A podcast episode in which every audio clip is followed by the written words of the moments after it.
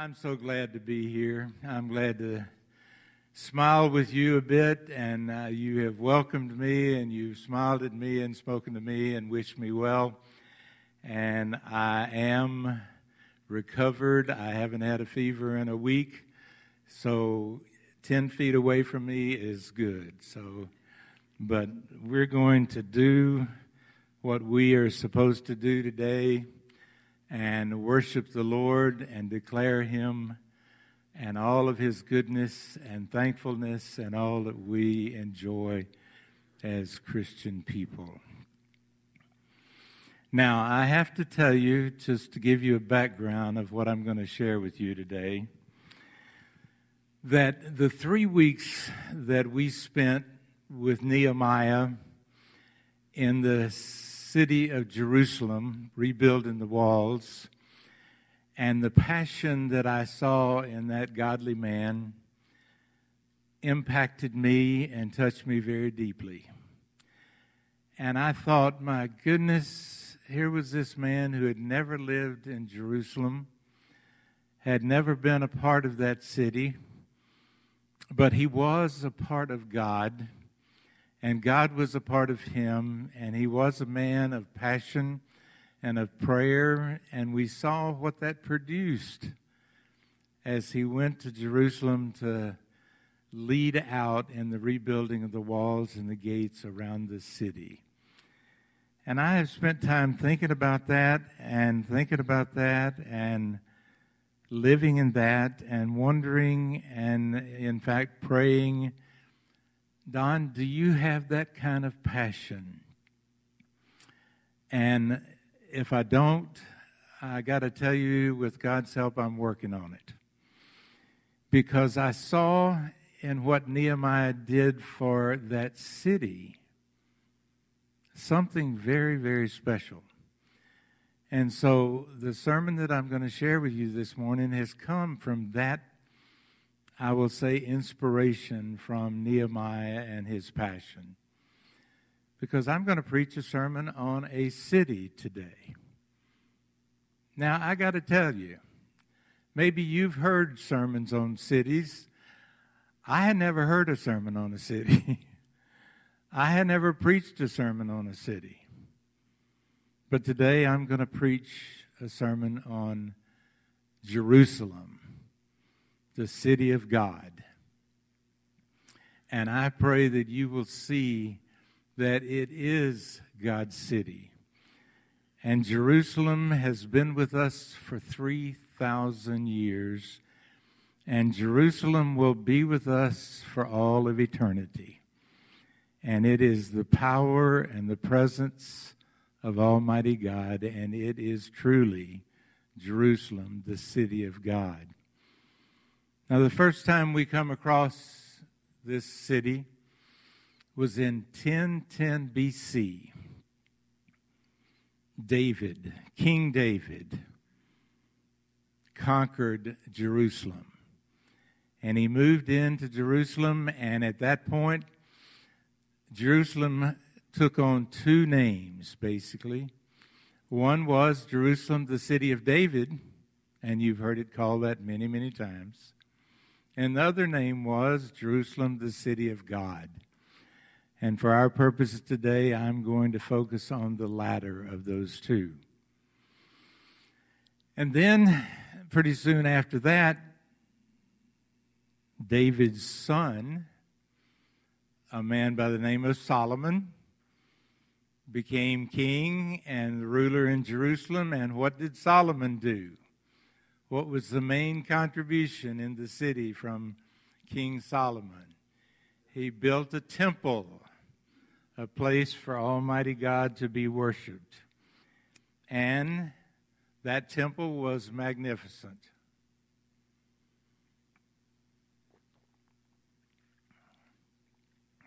And so Jerusalem started off with great power, with great positiveness.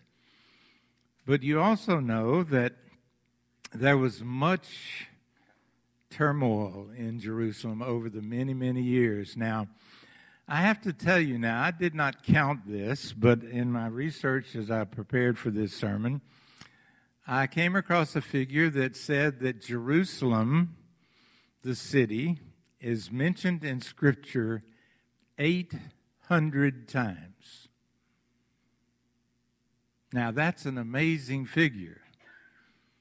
And like I say, I didn't take the time to count it, and I trust whoever uh, resources that I looked at, and they said 800 times. But I know it's mentioned over and over and over and over and over and over and over and over. 800 times. Now, there's another fact I want you to remember about Jerusalem. Jerusalem has been surrounded and attacked over the years, over and over and over. They have had enemies completely surrounding them. And there has been much against Jerusalem. Now remember, it's the city of God. Now, why, and I want you to think about this to answer this question why is Jerusalem mentioned 800 times in Scripture? And why is it attacked and opposed and annihilated some, destroyed some over and over and over and over?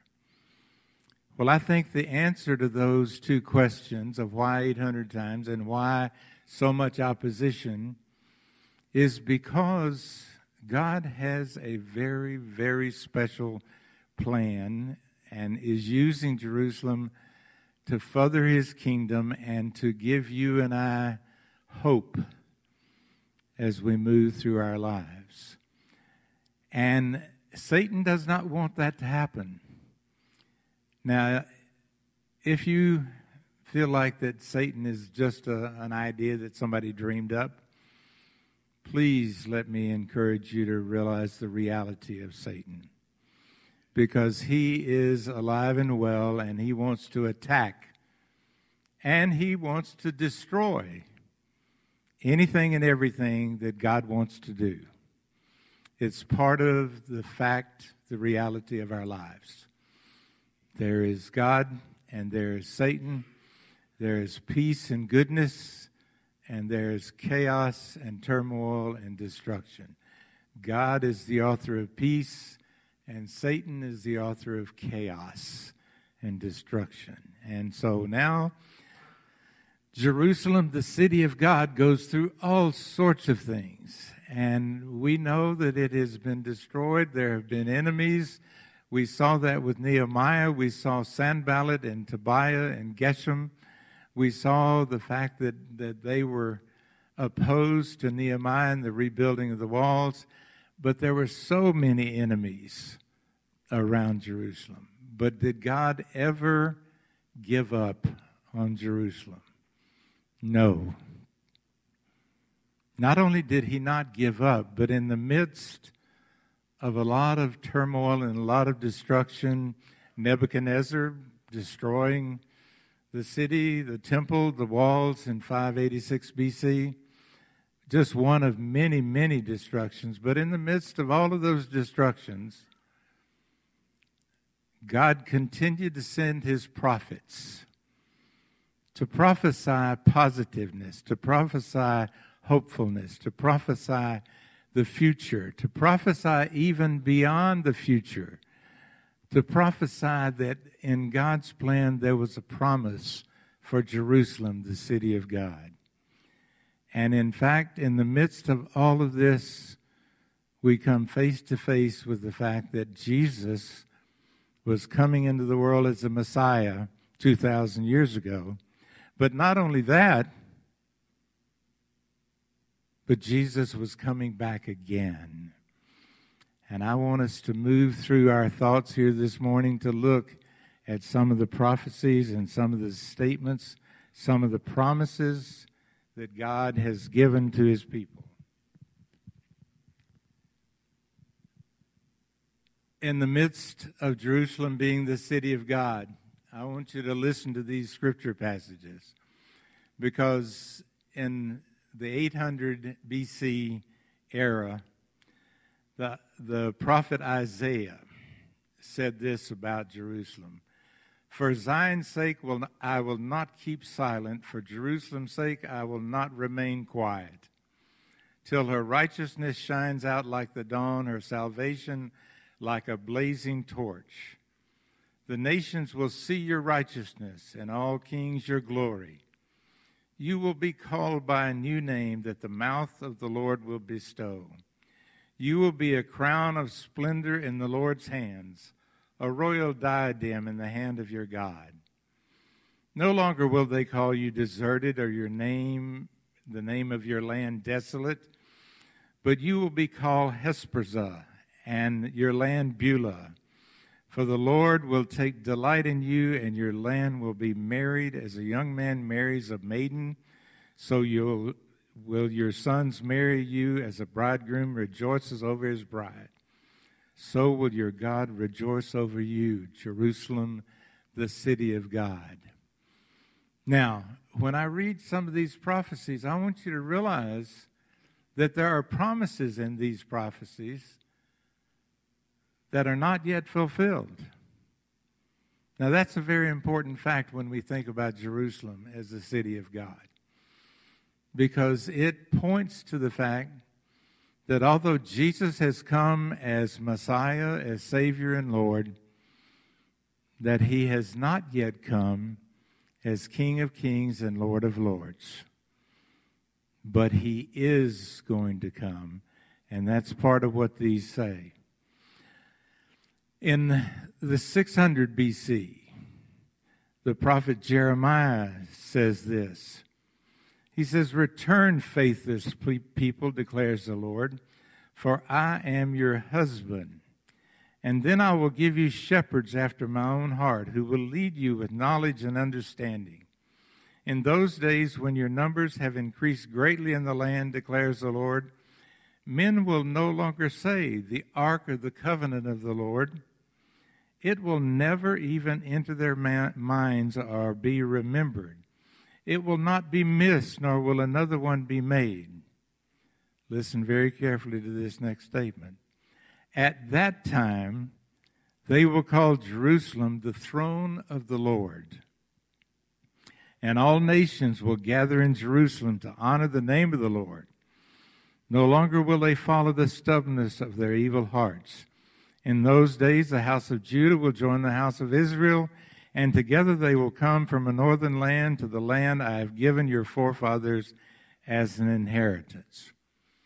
Now I want you to think about that and go back and let me read one that one sentence again. At that time they will call Jerusalem the throne of the Lord, and all nations will gather in Jerusalem to honor the name of the Lord. Now, is that going on even in present day? No. Think about the enemies that are surrounding Jerusalem today. Think about Jordan and Syria and Iraq and Iran and Lebanon. And what about those organizations, Hezbollah and Hamas and Islamic jihadists? Jerusalem is surrounded by enemies. And there are attacks and wars going on, but here, 600 years before Jesus Christ, it says that at that time they will call Jerusalem the throne of the Lord, and all nations will gather in Jerusalem to honor the name of the Lord. What a promise. Now, when we talk about God's promises, please understand that God does not make empty promises. God's promises are true and real, and they are going to be fulfilled. Some of them have already been fulfilled, but not all of them. For you and me, as Christian people, for the Jewish people, there are still promises that are to be. Jeremiah goes on to say there in the 600 BC time the time is coming, declares the Lord, when I will make a new covenant with the house of Israel and with the house of Judah. It will not be like the covenant I made with their forefathers when I took them out of the hand to lead them out of Egypt, because they broke my covenant, though I was a husband to them, declares the Lord. This is the covenant I will make with the house of Israel after that time, declares the Lord. I will put my law in their minds and write it on their hearts. I will be their God, and they will be my people. No longer will a man teach his neighbor or a man his brother, saying, Know the Lord, because they will know me from the least of them to the greatest, declares the Lord. For I will forgive their wickedness and will remember their sins no more. There is going to become a time in God's plan of perfection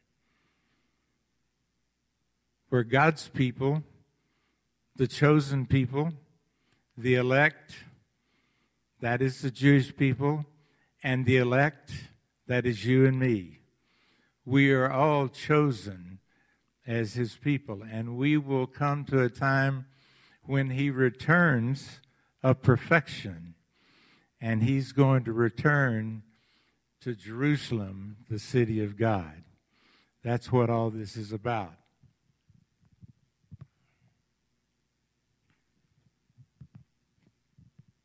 One more very important prophecy and this is in the fifth chapter BC from the prophet uh, Zechariah.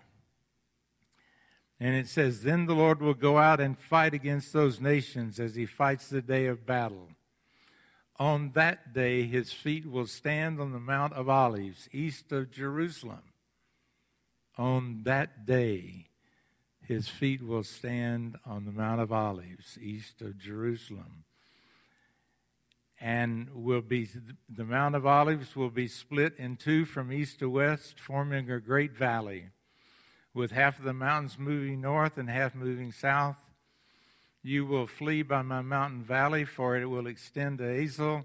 You will flee as you fled from the earthquakes in the days of Uzziah, king of Judah. Then the Lord will God will come, and all the holy ones with him. Jesus Christ is coming again.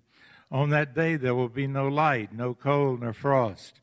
It will be a unique day without daytime or nighttime. A day known to the Lord when evening comes, there will be a light. On that day, living water will flow from Jerusalem, half to the eastern sea and half to the western sea, in the summer and in winter. The Lord will be king over the whole earth. On that day there will be one Lord, and his name the only name. The whole land from Sebs to Rimmon, south of Jerusalem, will become like the Arabah. But Jerusalem will be raised up and remain in its place from the Benjamin gate to the site of the first gate to the corner gate and the, from the tower of Hananel to the royal winepress. It will be inhabited never again, and it never will be destroyed. Jerusalem will be secure. Now, all during the Old Testament, these promises were made.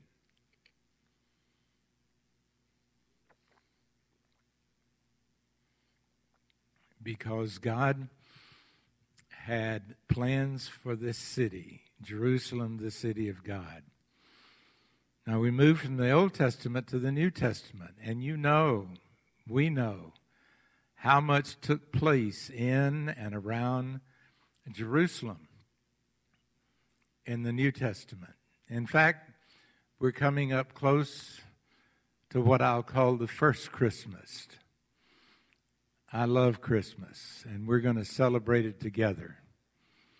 It will be fun, exciting, meaningful, inspirational, and you know that Jesus Christ, as a baby, was born in Bethlehem.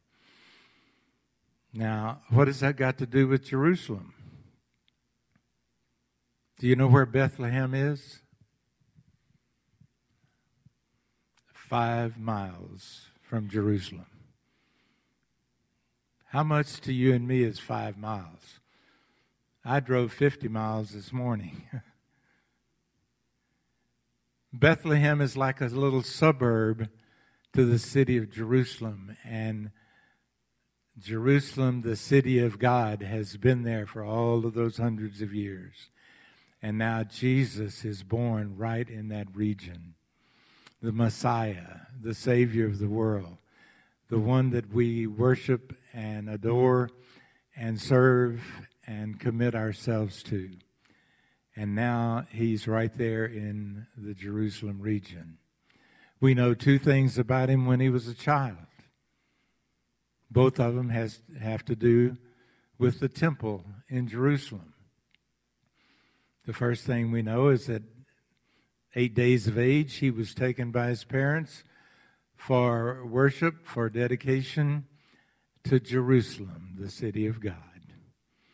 The other thing we know is, is that they went for festival when he was 12 years old, and he left his parents went about what he called the Father's business, and he encountered the teachers of the law there in the temple.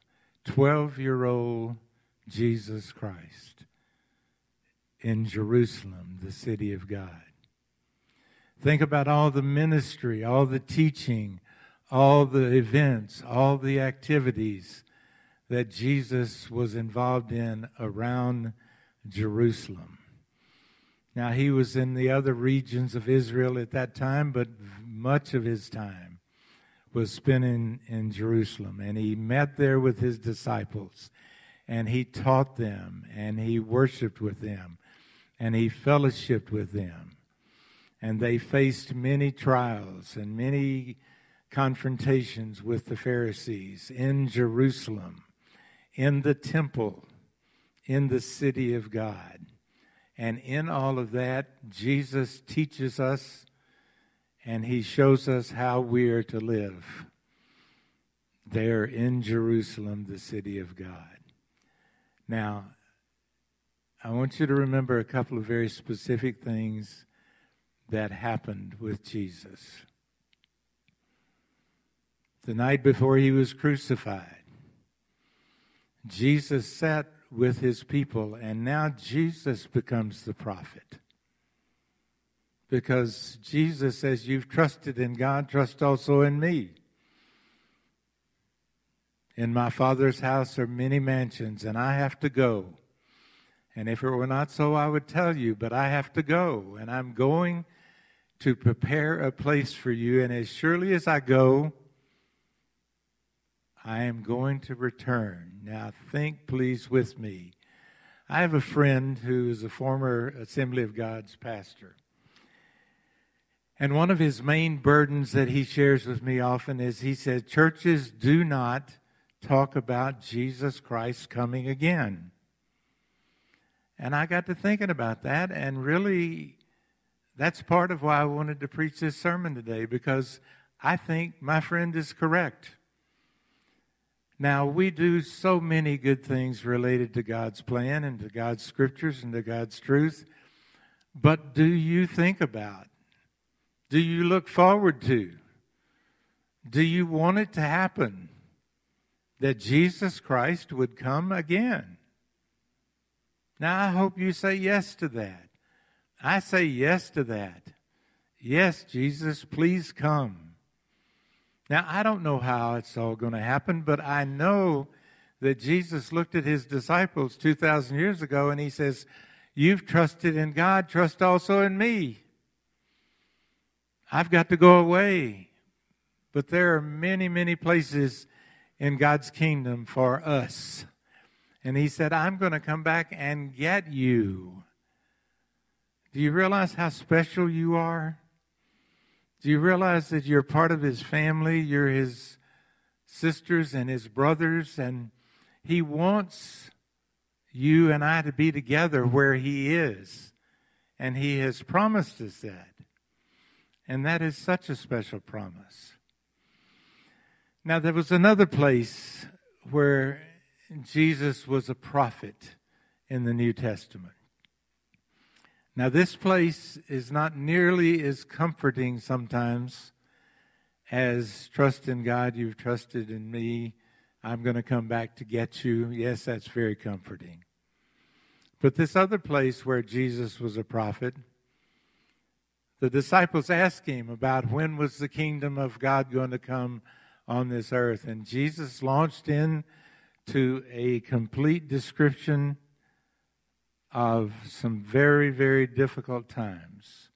And I want to read some of what Jesus said related to that. He is saying that there is going to be a tribulation, that there's going to be difficult times at the end of days. There's going to be difficult times before he comes back. But it's all in preparation for him coming back. I don't know how that's going to happen. There are all sorts of theories related to that. I'm not going to talk a great deal about it today, but I am going to read this prophecy from Jesus himself about his return because he is saying to his disciples here, they're in Jerusalem. This is toward the end of his ministry.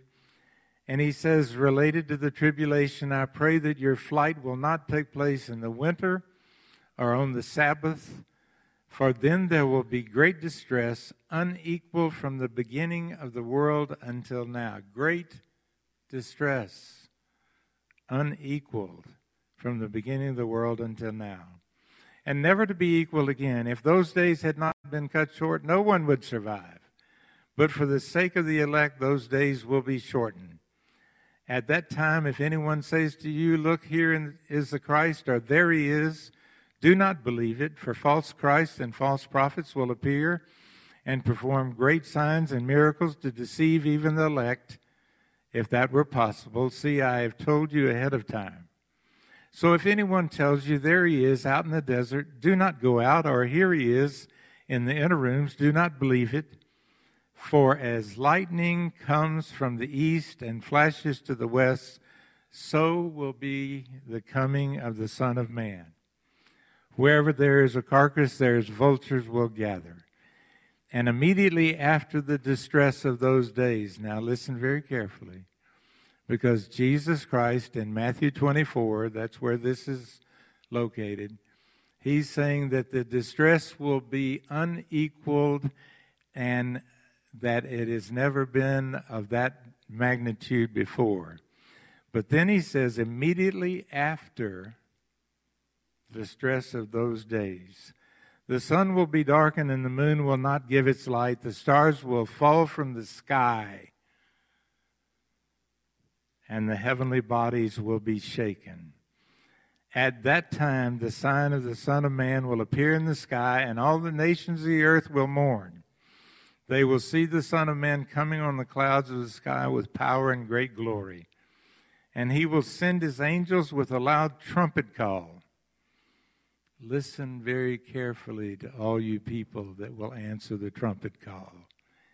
It says, And he will send his angels with a loud trumpet call, and they will gather his elect from the four winds from one end of the heavens to the other. Now, I believe that that gathering is for you and me. I believe that that will happen when Jesus Christ steps out into the eastern sky. And there will not be any secrecy about this. Jesus himself said, As the lightning flashes from the east to the west, so will be the coming of the Son of Man. What a glorious, glorious time when the trumpet sounds and Jesus comes to this earth again, to the city of God, Jerusalem, to the Mount of Olives, where he is predicted to stand and to fight, because there will be a fight. There will be a war of some sort and I do not know all the particulars there. But I do know this. Listen carefully. God is in charge. Jesus will be there, and we win. Amen? We win. And this is the hope that we have in the second coming as Jesus comes back to Jerusalem, the city of God.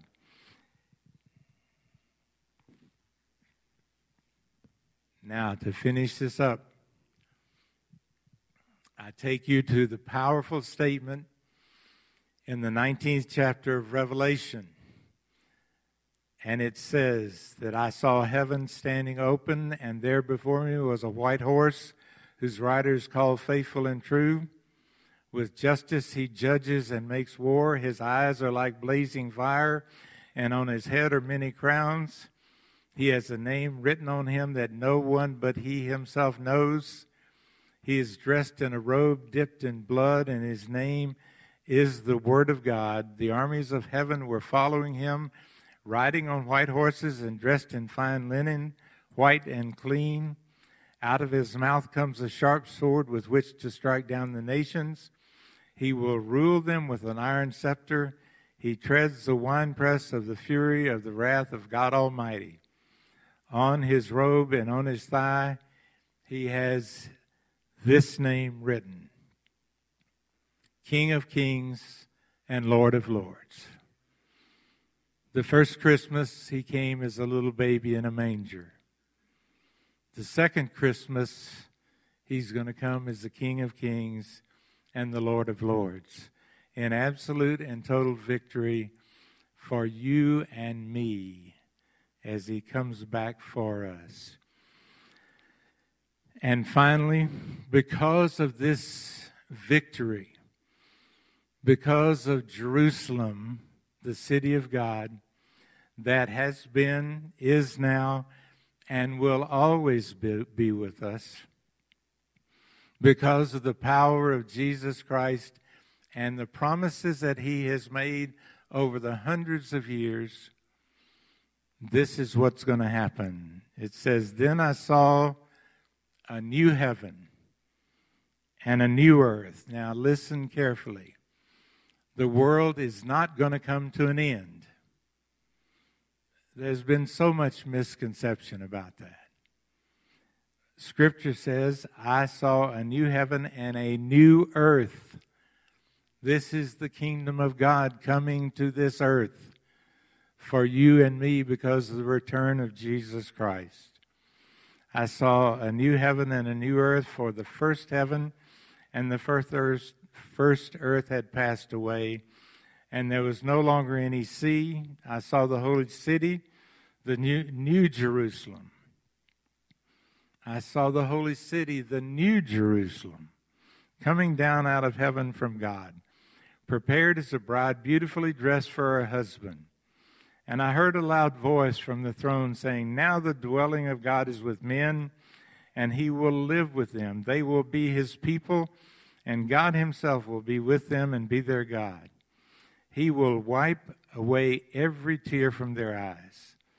There will be no more death or mourning or crying or pain, for the old order of things has passed away. Now, I want that to sink in for a little bit. I hope, I pray that we think about that, that we believe that, that we find hope in that, that we are trusting that this is true now the dwelling of God is with men, and he will live with them. They will be his people, and God himself will be with them and be their God. He will wipe away every tear from their eyes. There will be no more death or mourning or crying or pain, for the old order of things has passed away. Now, where is this going to take place? In the New Jerusalem, the city of God because Jesus is going to come back for you and me. Now, I believe we have a song on a video. Am I correct, Scott? Uh, all I could say to you is come back at 11 o'clock and you get to hear a powerful song. But this is a powerful message because it is a message from God. It is a message from God's Word. It is a message about the new Jerusalem, the Jerusalem, the city of God. And so, right now, we don't have to have a song. We have God's Spirit and we have the truth of God's Word. So I'm going to just ask you to bow your heads and think in silence and in meditation for a minute or two about Jerusalem, the city of God, and it becoming the new Jerusalem for you and me. Jesus, what a joy it is to think about the power of you, the love that you have for us as your people, the consistency over hundreds and hundreds of years, the hope of eternity, the hope of perfection and peacefulness and newness in and through your plan and through your presence in our life. What a joy it will be to lay aside all the burdens of this world, all of the chaos that Satan has brought into life, into the struggles of this world, into the struggles of us individually and families and churches and society, where you would come back to the New Jerusalem, to your city, to rule and to reign and to bring about peace, joy, and security. Lord, thank you. Thank you for the hope. Thank you for the truth. Thank you for the word that you give us that is real and powerful and it inspires us, it moves us, it motivates us. We worship you, we love you. We come as your people to say thank you. Thank you. Thank you for your wonderful and beautiful plans always. And we pray in your wonderful and gorgeous and beautiful name. Amen.